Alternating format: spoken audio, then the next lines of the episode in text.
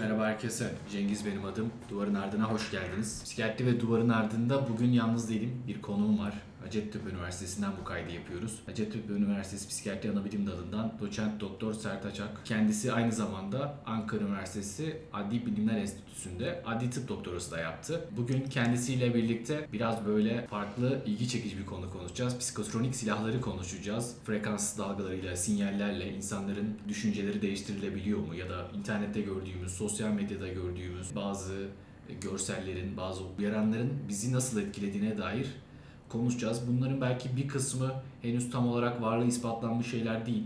Böyle ilk duyduğunda ya da insan ilk okuduğunda e, fazlasıyla bir komple teorisiymiş gibi geliyor ama bir taraftan da buna dair bir külliyat oluşmaya başladı. Biz de konunun farklı yönlerinden ele alıp e, bugünkü hayatımıza nasıl bir etkisi var ya da bir etkisi var mı? Bunların üzerine Doçent Doktor Sertaç Ak'la konuşacağız. Sertaç Bey hoş geldiniz. Merhabalar, hoş bulduk. Öncelikle benimle bu kaydı yapmaya karar verdiğin için teşekkür ediyorum ve dinleyicilerine ya da takipçilerine çok çok selamlarımı iletiyorum. Siz yakın zamanda bu konu hakkında bir yazı yazdınız. Normalde biz sizin yazılarınızı psikiyatri dergilerinden okumaya alışkındık aslında. Yazı Türk Yurdu dergisi değil mi? Onda Evet. basıldı. Ve e, Psikotronik Silahlar isminde bir yazıydı. Hemen o yazıyla başlayayım. Hani o yazı yazma fikriyle beraber nasıl bir fikirdi? Psikotronik silahlar adına bir yazı yazmak. Neydi yazıyı yazarken amacı? Şimdi şöyle bizim adli tıp camiasında hani benim psikiyatri camiası dışında bir de adli tıp camiası ile ilişkim var.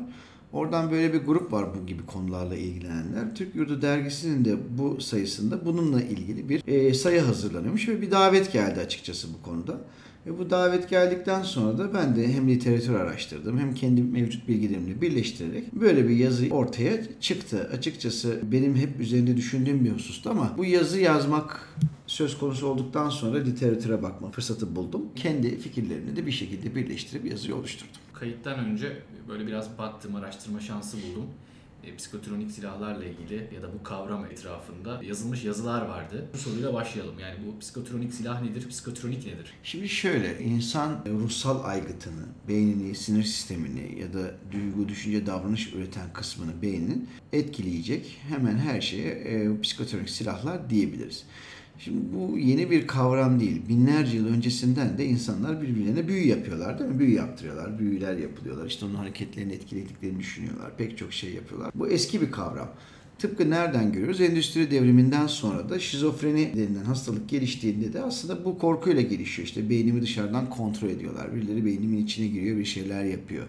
E, Ben bu hareketler benim diye kontrol ediliyorum. Sonrasında işte radyonun, televizyonun çıkmasıyla oradan benim beynimi etkiliyorlar. Oradan benim gelen düşünceler etrafa yayılıyor gibi. Böyle sanrıları insan beyni üretiyor. Ama dediğim gibi binlerce yıldır zaten büyü ya da başka türlü etkilenmeyle ilgili düşünceler insanlarda var. Şimdi ise pek çok e- elektronik alanda, yazılım alanında, işte sosyal medya alanındaki gelişmelerle de birlikte görüyoruz ki bu etkilenmeyle ilgili düşüncelerin pek çok alt başlığı ortaya çıkmış durumda. Yazımda da bahsettim. Bu konuda çok literatürde çok sayıda yöntem, proje, işte pek çok iddia var. Böyle HARP, Echelon, Pandora projesi, Monarch projesi, MK Ultra, işte radyo hipnotik silahlar, elektromanyetik silahlar, zihin kontrolü için işte LCD'ler şeyler çok şey sayıda şey var. Bunların da bir yatırım yapıldığını düşünüyorum ben de. Ciddi yatırım yapılmıştır bunlara. Çünkü bunlarla ilgili uğraşan ülkeler bu gibi alanda pek çok medyumlara da yatırım yapıyorlar sonuçta öyle hayal edin yani. Parayla veya şeyle ilgili, zamanla ilgili çok sorunları yok.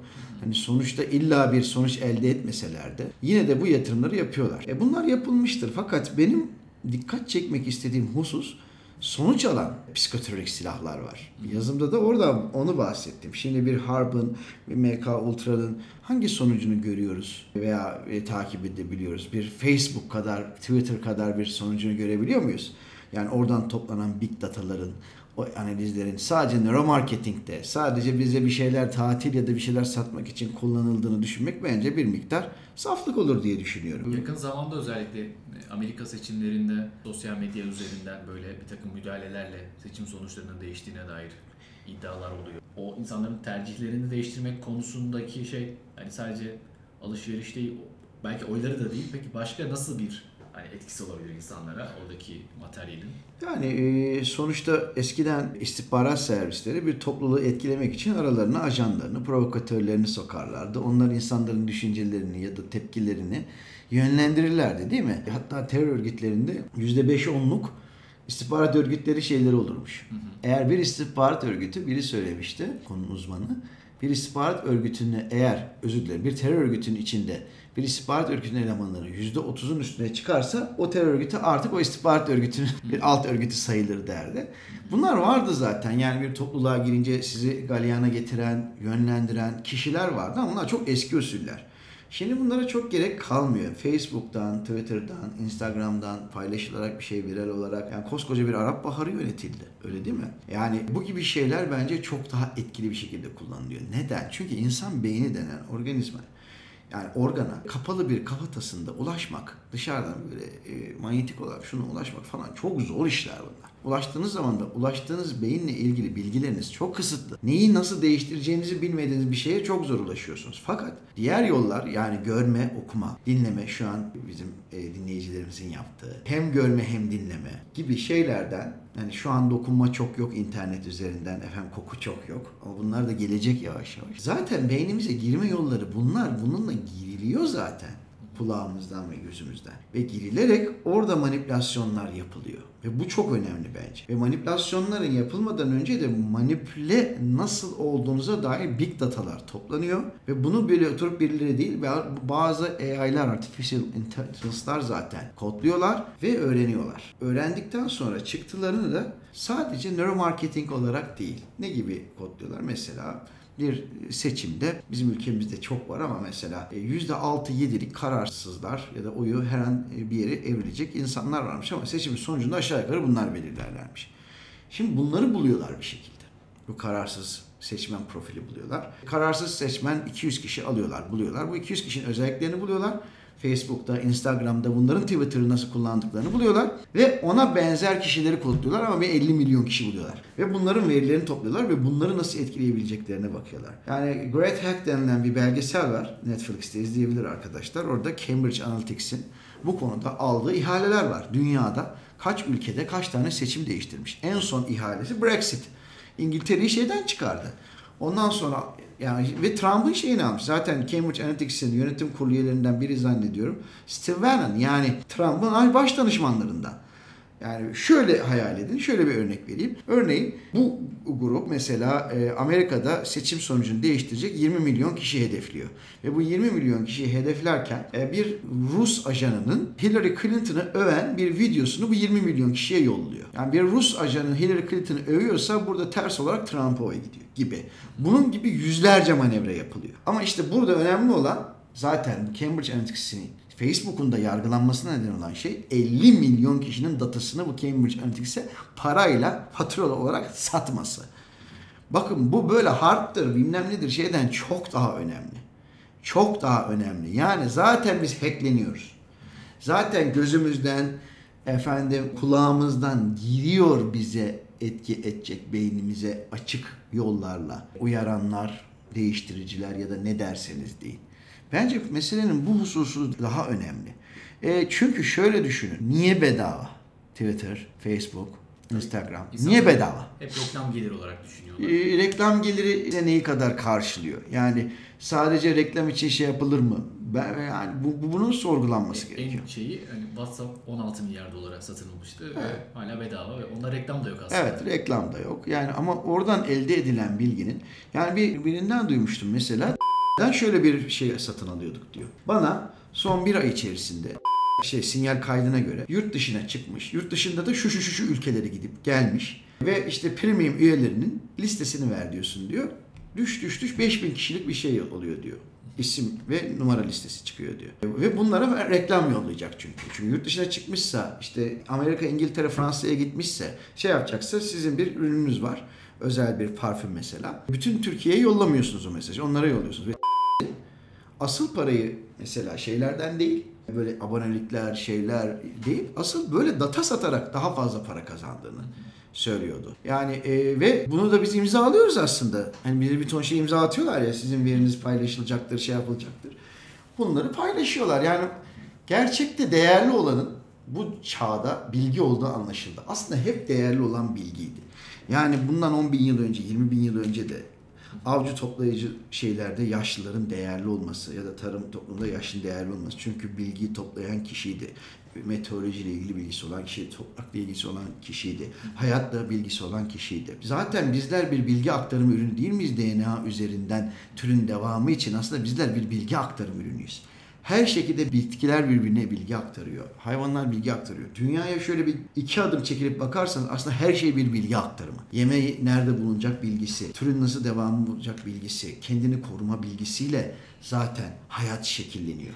Şimdi ise bilginin bu kadar kolay ulaşılabilir ve manipüle edilebilir olduğu bir çağdayız. Şöyle tıp alanında söyleyeyim. Benim öğrenciliğimde 99 yılında kendini çifte katlama hızı denir. Tıp bilgisinin daha doğrusu insanlığın ürettiği bilimsel bilginin kendini ikiye katlama hızı bir yıldan üç aya düşmüştü. Yani toplam şimdi herhalde 20 gün falandır. Yani toplam elde edilen bilginin iki katına 20 günde çıkıyor. Bu kadar büyük bilgiyi insan beyninin kodlayıp store etmesi, bunun şey yapması zor. O yüzden de bilgisayarlara bu yükleniyor. Bu yüzden artificial intelligence'lara bu öğretiliyor. Big data'lar toplanıyor. Belki kuantum bilgisayarlarıyla bunlar daha kolay olacak.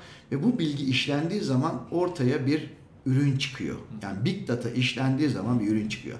Yani Türkiye Cumhuriyeti'nde şu anda %19 kararsız seçmen var diyelim. Bu kararsız seçmenin profiliyle ilgili 5 tane özelliği tutturabilirseniz Türkiye'nin kaderini değiştirebiliyorsunuz.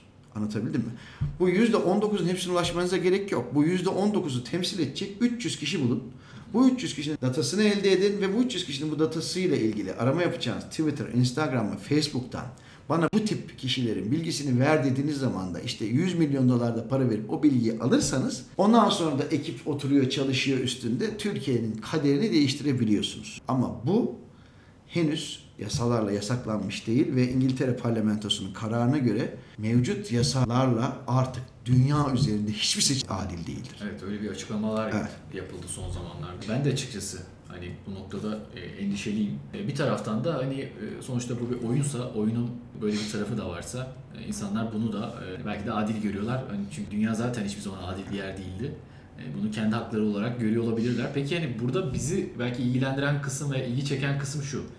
Bizim şöyle referans alınma sanrıları, düşünceleri olan hastalarımız var. Telefondan, televizyondan, radyodan bana sinyal gönderiyorlar. İşte benim düşüncelerimle oynuyorlar. E, peki yani biz belki eskiden bunu böyle bizar bir şeymiş gibi görürken son zamanlarda belki bunları e, duymamız, işitmemizle beraber bunları artık farklı mı değerlendireceğiz? Çok güzel soru. Şöyle ki eskiden işte MIT beni takip ediyor sanrısına olabilir olabilir bu ve ama sen yine de sanrı derdik.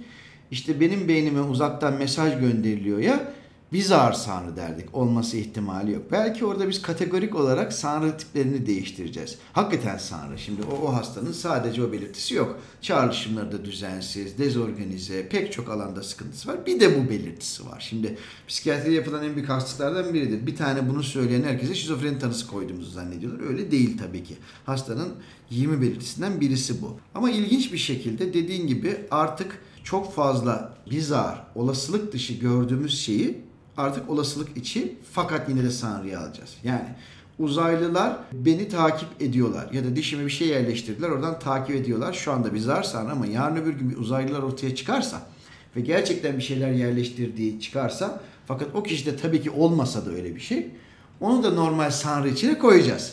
Bu e, sürecin gelişmesiyle ilgili E, ama hani bizim onu bizar ya da normal sanrı dememiz tanıyı değiştirmeyecek yalnız. Yani şizofreni yine şizofreni olacak çünkü şizofreni organik, dejeneratif, ciddi bir beyin hastalığı ve e, bu pek çok belirtinin yanında bu belirtileri de belirgin. İnsanlar daha çok paranoya sürüklenir mi? E bir zahmet sürüklensinler. Yani bir zahmet sürüklensinler.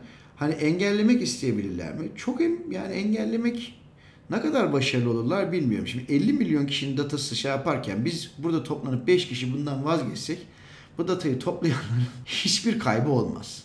Yani istatistik olarak hiçbir kaybı olmaz. Toplumsal uyanışla beraber bir boykot olur mu?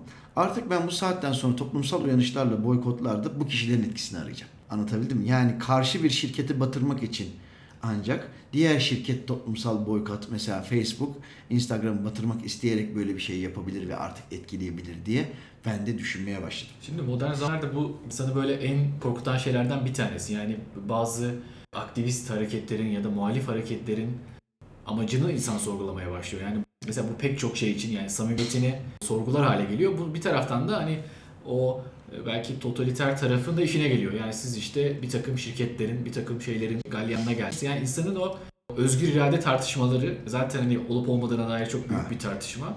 Bunların ortaya çıkmasıyla beraber yani biz bir şekilde bir yerlere sürükleniyor muyuz yoksa bunlar gerçekten kendi irademizle mi oluyor?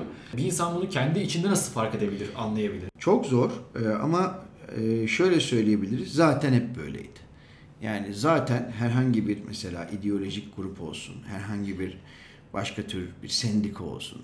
Her zaman için içinde onun ana yönlendiricilerinden söylediğin hani totaliter rejimde işte büyük e, Big Brother'de mevcut ülkenin yönetimi de NATO'de, Gladio'de ne dersen de mutlaka bir elemanları vardı ve bu elemanlar oranın rutin elemanları değildi. Etkili elemanlarıydı. Çünkü oraya oraya eleman gönderirken biraz zeki ve eğitimli birilerini gönderiyorlar. Ve bu zaten bireysel olarak yapılırdı. İçeriden yapılırdı. Şimdi ona gerek kalmadı. Aslında bu tip gömülü ajan denilen kişilerin işi kolaylaştı ya da ortadan kalkıyor yavaş yavaş. Yani siz bir kitleyi bir terör örgütünü içine 20 tane yetişmiş adam sokup onu üst düzeye gelmesini 20 yıl bekleyeceğinize o terör örgütünü endeki üyelere ya da terör örgütü destekleyen halk kitlesini çok rahat televizyon kanalıyla, işte Twitter'ıyla çünkü çünkü onları biliyorsunuz Twitter'da onların kim olduğunu. Efendim Facebook'la, başka tür şey Instagram'la etkileyebilirsiniz. Örgütten soğutabilirsiniz, daha radikal hale getirebilirsiniz. Pek çok şey yapabilirsiniz artık. İçerideki 20 tane ajanın 20 yılda yapamadığını kadar yapabilirsiniz. Peki ne yapacağız? E tamam karşı istihbarat denilen bir şey var veya karşı buna karşı gelmek için de bir şey var. Hani sen ne yapıyorsun diye bana soracak olursa benim Facebook'um yok. Instagram'ım yok. Twitter'da sadece 15 tane siyasi şeyi takip ediyorum. Hiç beni takip eden kimse yok. Bir kişi var. O da bir hastam. Ona da son dönemde girdim Twitter'a.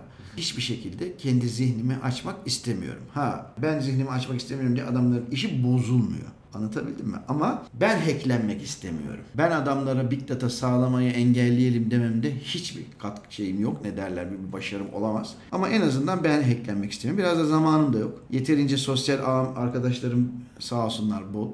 Öyle bir ihtiyacım da yok. Deşarj olmak için çok ciddi kullanılıyor bu gibi yerler. Ben orada deşarj olunca benim aleyhime mutlaka 20 yıl sonra da kullanabileceğini bildiğim bir bilgiyi büyük serverlara da kaydettirmek istemiyorum açıkçası. Ha bu, bu, bu arada ben mesela 15 20 20 yıl 20 yıldır internet kullanıcısıyız diyelim. 20-25 yıldır diyelim. Mesela e, hiçbir internet sitesinde ne avatar kullanırım ne nickname kullanırım. Her zaman Sertaç Ak yazar. Sertaç yazarım. Çünkü bunu çok uluslararası en üst düzeyde bir bilgi güvenliği uzmanı bir arkadaşım ki Manhattan'da oturur. Dünyanın 40 ülkesinin şeyini yapar. Gibi bilgi güvenliğini, yazılım güvenliğini ve ülke güvenliği ve NATO'nun ve İran ve e, Rusya'nınkini de yapar. Çok doğru yaptığımı söyledi. Öyle hani koyduğunuz nickname'lerle şeylerle koruyamıyorsunuz. İki, iki tuşla e, direkt adınızı soyadınızı çıkarıyorlar. TC kimlik numaranızı, e, kan grubunuzu, eğer bir şekilde bir dönemde biyobankaya herhangi bir yere kan vermişseniz DNA diziliminize kadar 2 saniye sonra çıkarılır. Siz öyle istediğiniz kadar şey yazın. Bağlandığınız bilgisayarlar belli, IP kodları belli, şeyleri belli. Yani eğer sisteme giriyorsanız ben görünmezim diyemezsiniz. Ama sisteme girdikten sonra sizin kimliğinizin bir değeri yok ama kimliğinizle girdikten sonra paylaştıklarınızın, konuştuklarınızın, yazdıklarınızın, podcastlerinizin pek çok şeyin çok değeri var. Yani sizi hedeflerlerse o ayrı konu. O çok nadir olur. Yani beni CIA takip ediyor. Bir, bir yeri takip etmesi için yani MIT takip ediyor. Takip eden kadar eleman lazım. O kadar eleman yok. Bazı programlarla bunlar bir şekilde elenebiliyor. Şey yapıyor. Onlar bile zor. Ama asıl şey sizden büyük data toplanıyor. Şöyle bir data da big data değildir mesela. Türkiye'de 5000 psikiyatrist var. Instagram'a girip Facebook, Instagram ve Twitter'dan 5000 psikiyatristin 4000'ine ulaşabilirsiniz bunlar ki. Ve bu 4000 ile ilgili analiz yaparsınız.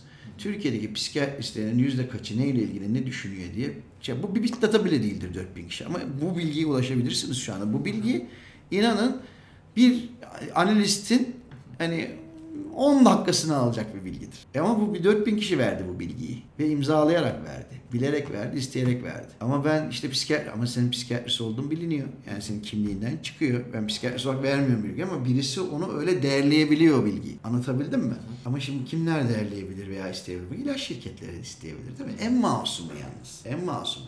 Ama bir ülkenin ruh sağlığıyla ilgili bir çökertme amacınız varsa ve psikiyatristlerin bakış açılarını burada olumsuzlaştırma üzerine bir kötü niyetiniz varsa da bu bilgi kullanılabilir. Anlatabildim mi? Yani antidepresanlar işe yaramıyor, bir şey yapmıyor, bilmem ne yapmıyor. Atıyorum şimdi uçup bir şeyi empoze edecek ekibe siz e, bununla ilgili makaleleri bir anda karşısına çıkaracak. Bununla ilgili tartışmaların içine atacak şeye girdabına sokabilirsiniz isterseniz. Bundan ben kendimi korumak istiyorum açıkçası. Yoksa dünyayı kurtarmak ya da dünyaya kendi bilgimi vermeyince bunları engelleyecek gücümüz olmadığını biliyorum. Ben sadece kendimi korumaya çalışıyorum. O yüzden beni sadece Twitter'da bulabilirsiniz. O da çok küçük bir hesap. Ya da- Paylaşımım bile yok. Ya da ResearchGate'de. ResearchGate'de o da sadece bilimsel olarak makaleler şey yapıyor, buluyor, ediyor, getiriyor. Onu, onu da çok kullanmıyorum açıkçası. Ben. Herhalde hedef yani e, bizim olmamızdan ziyade belki bizi de hedefliyorlardır ama bu eğer bir psikoterörizm varsa işin içinde bu psikotronik silahları kullanarak e, bir takım işte frekans dalgalarıyla insanların düşüncelerini kontrol edeceklerse şayet herhalde daha diplomatik insanları, daha E, tabii. kilit nokta Evet, insanlar tabii. etkilemek. Tabii görüşme öncesi mesela milyar dolarlık imza atacak kişinin fikirleri benimkinden önemli. Anlatabildim mi? Bu işe para yatıracak için yani bu bu gibi kişilere bu, yani bir ilaç firması benim fikirlerimle ilgili şeye mi çok para öder yoksa milyar dolarlık petrol anlaşması öncesi oradaki CEO ekibini e, elde etmek için değil mi? Yani bu, bu piyasanın bir şeyi. Psikoterörizm yani açıkçası e, bununla ilgili muhtemelen şeyler olacak, düzenlemeler gelecek. Şöyle söyleyeyim, hani NATO bunun çok önceden farkında. Psikolojik harp dairesi NATO'nun çok eski bir dairedir. NATO'nun Brüksel'deki ana merkezi kadar eleman çalışır orada. Ve ben ben NATO subayıyım, NATO'da görev yaptım diyen Türk subaylarına sorun. Hepsinin girişi yasaktır oraya. Oraya Amerikalı subaylardan başkaları giremezler. Bu 40-50 yıldır böyle. Ülkemizde bu psikolojik savaşla ilgili yani psikotronik silahlar bunların silah ama bu tip savaşla ilgili çok geriden geliyoruz. Yani FETÖ denilen örgüt hangi kanalları kullanarak ne, saçma sapan şeyler yaptığını gördük. Yani buna karşı bir şey bir şey yapamadık. Koskoca 2200 yıllık Türk ordusunu hem Ergenekon, Balyoz, şu bu süreçlerle millete neler inandırarak şey yaparak içeri attıkları gibi mevcut Türk ordusunun içinden de kendileri yarısı şeye ulaştılar ve bunu bu süreci tabii ki kendilerinin değil dışarıdan bayağı bir destekle asimetrik bir psikolojik harple bunu yaptılar. Ve hedefe yönelik de aslında bir miktar başarılı oldular. Son anda e, iyi ki başarılı olamadılar ama yani neredeyse 3 sene sonra tüm komut akademisini ele geçirip zaten orduda, devlette, şeyde onlar olacaktı. Ve bunu yaparken bizim klasik e, istihbarat, devlet, derin devlet, derin olmayan değil ne derseniz değil. İşte e, bir örgüte eleman sokarak, işte içeriden dinleme yaparak, şey yaparak böyle klasik şeylerle uğraşan istihbaratçılarımız da bence nal topladı. Çünkü koskoca MİT'in müsteşar yardımcısı kayıp şu anda yurt dışında FETÖ'cülükten. Yani koskoca oraya kadar geldi adamlar. Yani e, hiçbir şey anlatmasınlar. Bu konuda çok zayıfız. Yani bu psikolojik savaş konusunda hem e, Milli İstihbarat'ta doğrusu şu an psikiyatrist de yok. Bir tane e, psikolojik savaş dairesi yeni yeni kurmuşlar. Silahlı kuvvetler zaten öyle. Emniyet deseniz öyle. Ama adamlar gördüğünüz gibi 1950 yıllardan itibaren milyar dolarlar yatırmaya başlamışlar bu işe. Çok yol almışlar. Almanya'dan e, özellikle e, Nazi zulmünden kaçtığını söyledikleri e, pek çok psikiyatrist, psikolog, fizikçi, astrolog hatta. Amerika'ya gidiyor ve yani bu yüzü sonra rakamlar artıyor bine kadar şey oluyor. Amerika'nın aslında o CIA kurulması öncesindeki evresinde hani onun temelini yapan grubun bunların oluşturduğunu söylüyor ve Evet. muhtemelen yani zaten hep bu ekipler hani Amerika, Sovyetler e, ve işte biraz Çin'den bahsediliyor. Nedense hep büyük ülkelerin adı geçiyor. Belki de bu sayede büyük ülkeler bu sayede büyük ülke oldu. Şimdi Çin'in şöyle bir avantajı var. Çin, şimdi Big Data ve Big Data üzerinden analiz gücü yapıyorsanız o kadar güçlüsünüz. Ve Çin'in 1,5 milyarlık kendi Big Data'sı. Anlatabildim mi? Analiz yeteneği var. Bu çok büyük bir yetenek. Mesela Çinli, Çin kökenli bir Facebook kurmanıza gerek yok. Zaten Çin onu öyle bir şeyi kendi vatandaşları içinde halleder o datayı toplar. 300 milyonluk Amerika'ysanız 2 milyarlık bilgiye ihtiyacınız varsa Facebook kuracaksınız, Twitter kuracaksınız, Instagram kuracaksınız ki dünyadan da daha fazla toplayın. Büyük ülke olmanın şeyi o. Bu savaşlar devam ediyor. Bu savaşlar da devam edecek. Ha ne nereye kadar etkilenir? O insan doğasıyla ilgili. Yani Sonuçta birey yine kendi başına kalıyor. Tamam yönlendirilebiliyor. Pek çok insan satın alınabiliyor. Pek çok insan yönlendirilebiliyor. Pek çok insan küstürülebiliyor. Hayata küstürülebiliyor. Siyasetten uzaklaştırılabiliyor. Olanlar tehdit edilebiliyor. Şey yapılıyor. Ama aradan çok ilginç bir şekilde onlar hani radikal dediğimiz radikaller çıkıyor değil mi bazıları? Mesela Mustafa Kemal Atatürk gibi biri çıkıyor denklemi bozu veriyor. Yani adamlar bütün İttihat ve Terakki'yi ayarlamışlar, onu ayarlamışlar, onu Almancı yapmışlar, bunu bilmem neci yapmışlar. Çoğu masonmuş, bilmem neymiş, etmiş.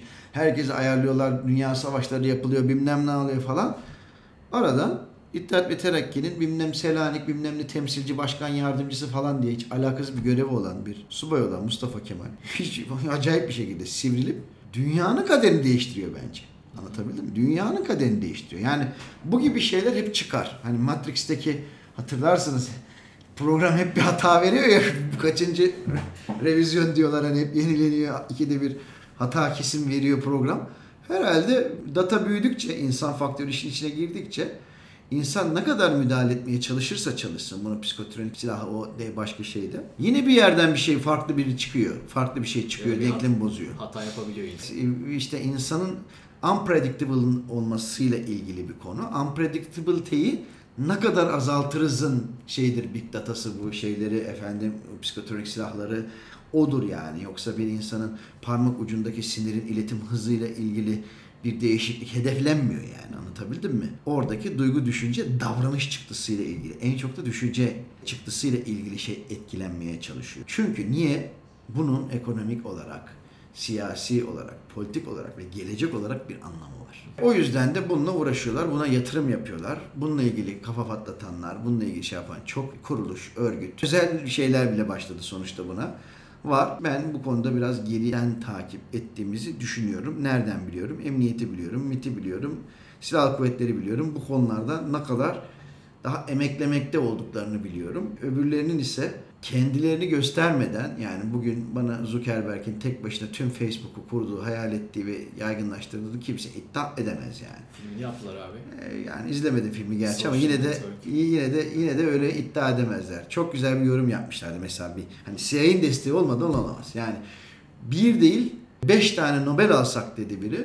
Dünyanın 170 ülkesinde bize okul açtırmazlar. 6. ülkede kalırız. Ama Fethullah Gülen bir ilkokul mezunu adam. Dünyanın 170 ülkesinde okul açıyor. Çok ileri görüşlü çok şey değil mi? Hiç CIA desteği yok yani. Anlatabildim mi? Yani böyle büyük organizasyonlarda mutlaka birilerinin desteği vardır. Ha CIA'yı görmezsiniz. Amerika'da neyi görürsünüz? Amerikan Enerji Bakanlığı diye bir yer vardır. Çok ilginç değil mi? Enerji Bakanlığı. Onun para verdiğini. Takip edilsin e, şey yapanlar. Amerikan Enerji Bakanlığı'nın desteklediği projelere baksınlar. Ben söyleyeyim mesela. Amerikan Enerji Bakanlığı desteklediği proje. Human Genome Project. Ne alaka enerjiyle değil mi? İnternet. Amerikan Enerji Bakanlığı'nın projesidir. Human Genome Project. Daha bir sürüsü sizin bildiğiniz dünyayı etkileyici. Muhtemelen CIA hani üstü kapanmış. Oradan para oraya CIA destekli bilmem ne mi diyecekler. Human Genome Project CIA destekli deseniz kimse gelip kan vermez. Uzun ve çok aslında içine hani girdiniz mi çıkamayacağınız. e, Türkçe pek literatürün olmadı ama kendilerine dair böyle dergiler çıkarılan artık yine Amerikan Psikotronik Derneği var. Onlar bu konularla ilgili yazıyorlar. Aslında bir yandan da onların bunu yazması bir paradoks yaratıyor. Hani aslında e, belki en çok bunu kullanan insanlar. Belki onların içindeki o karşıt grup, muhalif grup. e, Tıpkı hani Vietnam Savaşı'na Amerika'ya karşı çıkan insanlar gibi bir grubun biz yazdıklarını okuyarak bu konu hakkında biraz Evet ama bunu düşünen kişi bunun karşıt grubunun yönlendirme şeyinde düşünmeyecek değildir tabii ki de yani. Onu da düşünecektir, onu da planlayacaktır. Sonsuz bir zihin kuramı var. Evet, evet onu, onu da planlayacaktır. Çünkü eğer bir şey yönetmek istiyorsanız karşıtını da yöneteceksiniz. E, terör örgütlerinde zaten böyle şeyler vardır. Böyle şeyler olur. Eğer bir güç sahibiyseniz, bu gücünüzü devam ettirmek istiyorsanız zaten pek çok alanda böyle müdahaleniz olur. Kendiniz olduğu gibi kendinizin alternatifin içine de girersiniz. O yüzden hiç şaşırmam. Böyle yapıyorlardır. Ha Psikotronik Silahlar Derneği şu bu. Burada şuna dikkat etmek lazım. Bir şizofreninin bu derneklerde yer alması, faaliyet göstermesi zor. Ama şizotipal kişilik bozuklukları, şizoidler buralarda çok yer aldığını görüyoruz. Türk Parapsikoloji Derneği'ne bakabilirsiniz yani anlatabildim mi? Baktığınız zaman hakikaten klinik düzeyde vakaların orada çünkü onların çok ciddi dezorganizasyonlar olmuyor, çağrışım düzensizlikleri olmuyor ama Orwell ile Sanrı arasında gidip gelen bu gibi şeylerin de bir aktarma ihtiyaçları oluyor. Ve onların içine giren yani asıl bu işi yöneten ekip de bunları kullanıyor. İşte bak gördünüz mü bu adam sonra bir süre sonra kendini çünkü peygamber ya da tanrı ilan ediyor bu insanlar. Ve bu konularla ilgili de devalüe edilmiş oluyor. Bu da onların işine geliyor. Evet. Yani yine çemberin içinde bırakıyorlar sizi. Son olarak söylemek istediğim hani kimseye bir şey tavsiye edecek pozisyonda değilim. Ben kendi yaptığımı söyleyeyim. Arkadaşlarımla WhatsApp üzerinden konuşuyorum, gruplar üzerinden. Facebook üzerinden tabii ki konuşmuyorum. Yok çünkü Facebook'um kapalı yani ki ben 8 okul değiştirdiğim için 350 civarında birebir arkadaşım da vardı orada yani Hani böyle Facebook'tan arkadaş değil. Birebir hani dokunduğum arkadaşım da. Gece Onu uyu- kapattım 10 yıldır. Gece uyurken telefonu ayrı odada mı uyuyorsunuz? Aynı odada? Yok aynı odada uyuyorum. Onu, onu Ondan çok şey sonra. insanlar var. Yani şöyle, e, o, o bireysel ve şey bir takip olarak hani beni hedeflemeleri lazım. Yarın öbür gün siyasete atılırsam o aynı odada uyumam tabii ki. Uyutmazlar zaten. Öyle olmaması da gerekiyor. O ayrı bir husus. Ama ben en azından benim bilgimin gitmesinde değil de beni etkilemesinler istiyorum. Bir şey önereceksem illa sadece bir hafta boyunca Facebook, Instagram, Twitter'dan uzak kalın ve televizyon haberlerini ve tartışma programlarını izlemeyin. Sadece bir hafta. Zihninizin işleyişindeki değişikliği göreceksiniz. Sokaktaki köpeğe baktığınızdaki duygularınızdaki farklılığı göreceksiniz. Nasıl bir ay- aydınlanma yaşadığınızı göreceksiniz. Belki de tatillere gidiyoruz. Bunlara biraz ulaşamıyoruz ya. Belki o rahatlatıyor bizi. Bilmiyoruz. Bir deneyin denemesi bedava. Bir haftalık bir Twitter, Instagram, Facebook ve televizyon tartışma programı orucuna. Orucuna girin bakalım. Ee, sonuçları da bence burayla paylaşın. Peki. Çok teşekkürler. Ben teşekkür ederim. Herkese de çok teşekkür ederim. Kendinize iyi bakın. Hoşçakalın.